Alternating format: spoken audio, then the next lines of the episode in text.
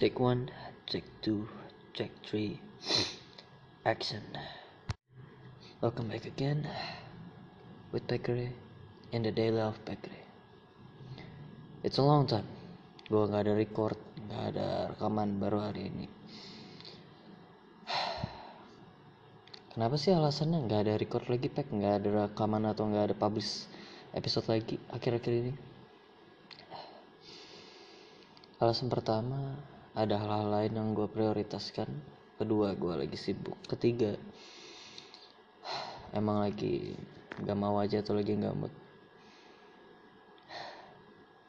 Ini jam satu tiga puluh tiga pagi di bulan Februari tanggal dua puluh tiga dua ribu dua puluh. ah, Gue baru aja lihat di I G rekaman seorang ibu-ibu ya, ngomong video tentang ini, ringkasan aja kayak untuk semua bla bla bla gitu, untuk orang tua, untuk guru atau para ahli kesehatan mental dan lain-lain. Correct me if I'm wrong, oke? Okay? Gue nggak mau bikin di sini gue salah, gue paling benar. Aku cuma ingin kayak ini pendapat aku. If you if you have uh, another opinion, you can D M me, atau lo boleh D M gue, lo boleh ya D M gue lah. Kalau lo punya media sosial gue yang pribadi bisa aja lo line gue atau W A gue di media sosial yang lain. Kalau ingin berbagi opinion, I'm really open to share my opinion atau ingin bertukaran pikiran lah. So isi di situ ada seorang anak yang disabilitas penyakit bernama dwarfi. Itu nama penyakitnya, dwarf. Yang gue tahu dwarf itu emang penyakitnya penyakit genetika tulang. Mungkin gue gak tahu. Correct me if I'm wrong. Oke, intinya seluruh podcast yang episode ini, kalau gue ada salah gue minta maaf karena itu adalah opinion gue dan sebatas wawasan yang gue tahu. Dan sebatas kalau ada pendapat lain, ada pendapat lain dan ada pendapat yang salah, ya kalian bisa benarkan atau tambahkan di D M gue atau di media sosial gue lah. So, itu videonya dari Australia. I'm cry when I see that. Gue tersentuh. Gue nonton berulang-ulang kali. Am, um, gue rekam setelah gue nangis karena gue nggak kuat. Jadi gue tenangkan diri dulu baru gue record. Jadi gue bacakan itu dari, gue dapetnya dari Instagram Wafakta. Yara Bayless dari Brisbane merekam video putranya Quaden yang menderita dwarfisme atau kelainan yang menyebabkan penderitanya memiliki tinggi di bawah rata-rata. Quaden terus saja menangis berlinang air mata karena sudah tahan lagi. Menerima perundungan, dia minta dibunuh saja. Dalam video yang memilikkan, Quaden mengatakan bagaimana dia tidak melakukan apa-apa, tapi temannya merundungkan memanggilnya anak paling bodoh di kelas. Dia kemudian mengungkapkan kesalahannya dan mengatakan, aku ingin mati sekarang. Aku ingin ada orang yang bunuhku. Bayangkan saja masa gini aja deh. Nama anak itu bernama Quaden. Dia dari Australia. Dia peng, pun, dari sudah gue bilang ya, dia pengidap penyakit dwarfisme. Emang dwarfisme itu tidak setinggi rata-rata. Dan memang memang dari video sana tuh menarik rasa simpati gue dan prihatin gue, dan bahkan komen-komen lo tag mereka sedih dan mereka beri support agar anak itu tetap tabah dan kuat. But yang touchy itu pertama yang bikin gue sedih, dan itulah rasa empati gue. Gue nggak tega lihat anak kecil nangis sampai dia tuh pasrah, dan dari bahasa tubuhnya dia tuh lemah banget sampai kayak di situ. Dia bilang, I wanna kill myself. Give me a knife now. I wanna stab myself. Di situ gue, gue lost control, gue nangis parah, gue.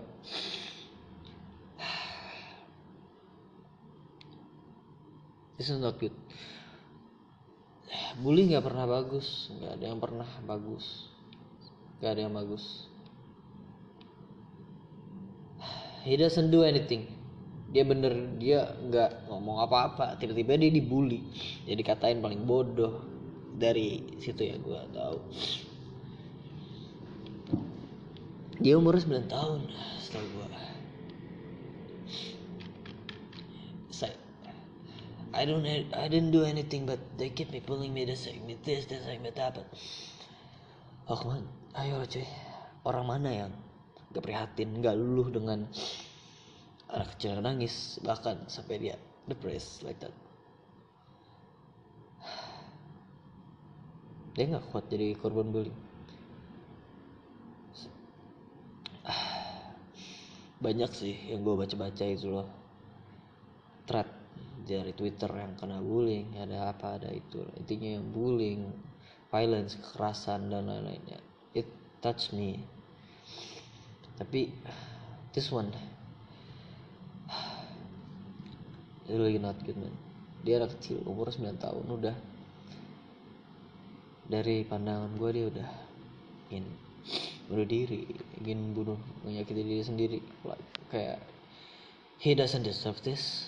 Dia nggak pantas untuk mendapatkan perlakuan seperti ini. Dan gue bilang juga, bul- pembuli itu tidak pantas untuk melakukan hal itu. Dan gue yakin pembuli tidak pantas juga mendapatkan hukum yang setimpal. Maksudnya yang berlebihan lah. Ada tipikal netizen yang kayak pembulinya harus dibakar lah atau apa. I think like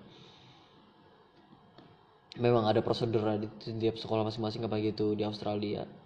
Tapi menurut gue untuk di Indonesia hal-hal pembulian itu, untuk yang gue lihat-lihat di berita dan di yang diberitakan sekolah itu, kayak sekolah itu misalkan beri sanksi gitu loh, terus diberitakan oleh media kayak korbannya efeknya itu sampai ke mental-mental, trauma dan lain-lain.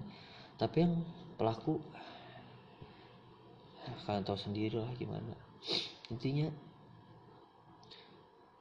mereka dapat apa yang pasti, istilahnya apa yang kau tebar itu yang kamu tuh, apa yang kamu tebar itu yang kamu dapatkan gitu loh.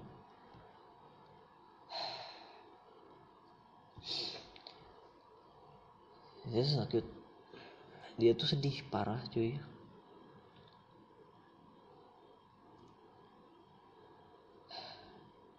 Kenapa gue bisa sedih ini gitu loh. Empati, dan gue pernah merasain gitu loh. Dibully juga. Dibully tuh gak enak gitu loh. Dan gue bahkan sekarang gitu merasakan lingkungan gue itu apa, ada yang beberapa bagus, ada yang gak bagus. Kenapa gitu loh, kenapa pakai segitu. Bayangin gitu loh, lu lihat orang itu ngakuin sesuatu yang baik tapi diejek gitu loh. Dan of course yang diejek itu sembunyiin feeling dia. Kayak di depan dia kayak merasa oh it's okay, they making love, they making a fun, making fun of me, they laugh at me, they love them, they, mereka ketahuin gua, mereka joking about me gitu loh. Di belakang dia takut gitu loh, kasihan gitu loh, dia ragu gitu loh, takut ke depan lagi gimana. Masalahnya hal-hal seperti itu yang gua hadapi di sosiologi, yang gua pelajari di sosiologi ya, efek dari konflik itu bisa aja di fisik sama mental. Contoh ya, misal kalau misal dari fisik, misalnya kalau lu nampar orang itu pasti ada lukanya kan, luka lebam gitu kalau ditampar, itu luka fisik, maksudnya ada bekas fisik gitu loh. Kalau di mental bisa aja dia trauma, dia nggak mau dekat-dekat sama yang nampar dia lagi. Itu namanya mental gitu, kayak ada suatu hal yang ada konflik, ada konflik, ada akibat dan ada dampaknya gitu loh.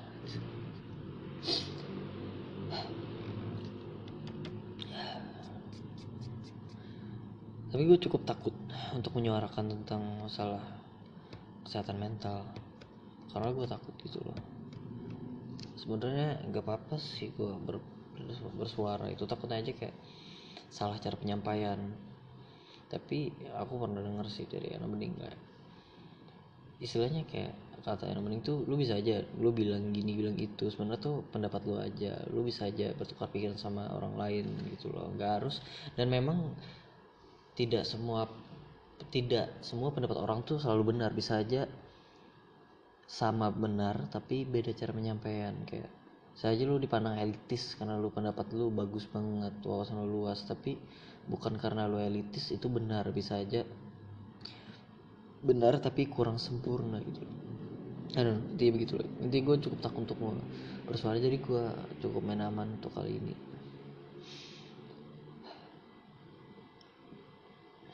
Dan gue pernah speak up juga ya kan di sosialisasi sekolah tentang masalah mental, kesehatan mental. Bully itu efeknya gak menentu. Ada yang dari fisik, ada yang dari mental. Tapi pastinya ke mental. Ke mental itu gimana sih? Pack atau fake? Uh.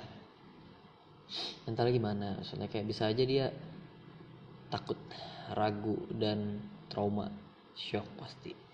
Dia pasti gak mau sekolah. Misalnya dia dibully di sekolah, dia takut sekolah lagi terus, atau paling enggak dia menyendiri, mengurung diri, atau dia gak mau deket-deket sama yang bully gitu loh.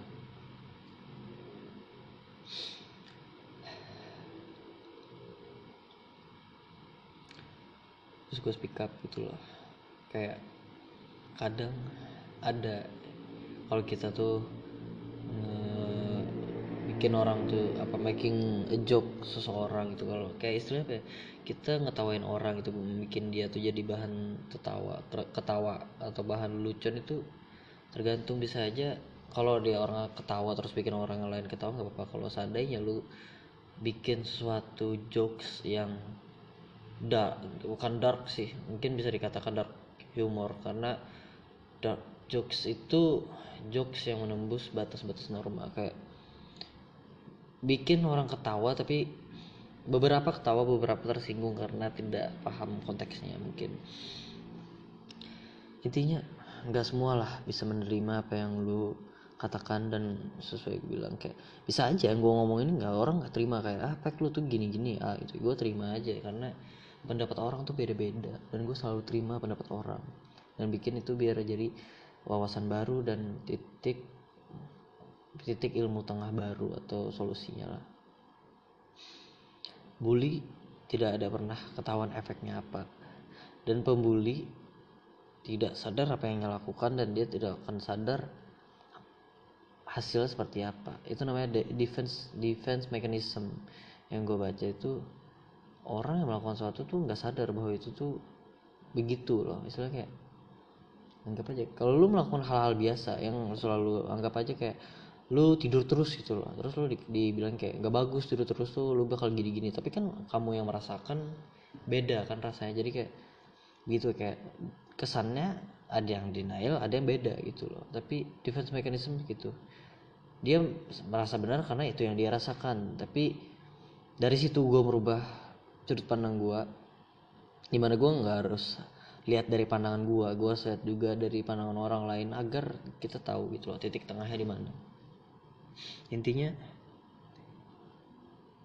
bully itu nggak bagus dalam konteks apapun, bully secara fisik atau kayak langsung di dunia yang kamu alami kayak misalnya di sekolah atau apa gitu, ataupun cyberbully gitu, itu gak bagus lagi.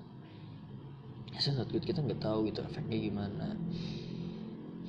Intinya just sebarkan yang baik-baik lah.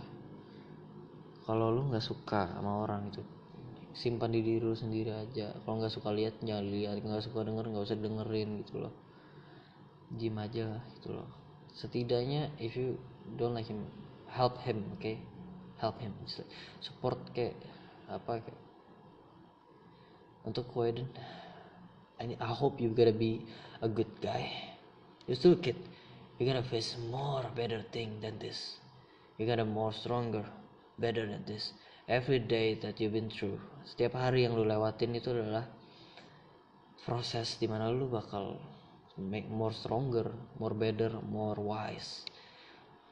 For, untuk Quaden, you're gonna deserve a happy one day. One day I promise you, one day you gonna be happy. Dan semua orang yang merasa sedih, putus asa, depresi, anxiety dan lain-lain yang punya penyakit mental, you're not alone. And gue selalu terbuka kok kalau buat curhat. Kalau lu punya apa-apa, D M aja kok di I G gue. Kalau lu punya media sosial gue di Line atau W A, chat aja kok, gue pasti balas, gue bantu. Cause I know, cause I know that feeling dimana lu mau cerita tapi nggak tahu cerita sama siapa. Karena itu gue terbuka. If you need me, just hit my D M or hit my chat room. So just like I say, spread the positive, uh, spread the goodness lah, intinya positif positif tuh lu sebarin lah. And always keep your smile, okay?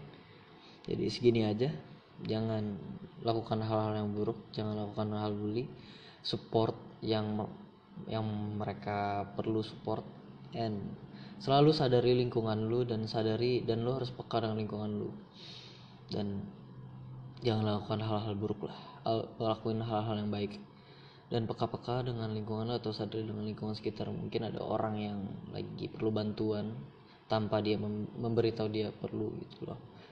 So seperti closing biasa, always keep smile on your face, karena kita nggak tahu smile kita itu bisa aja bantu orang. Awalnya dia dia sedih jadi senang. So always keep your smile on your face. This is Peckery. Bye bye.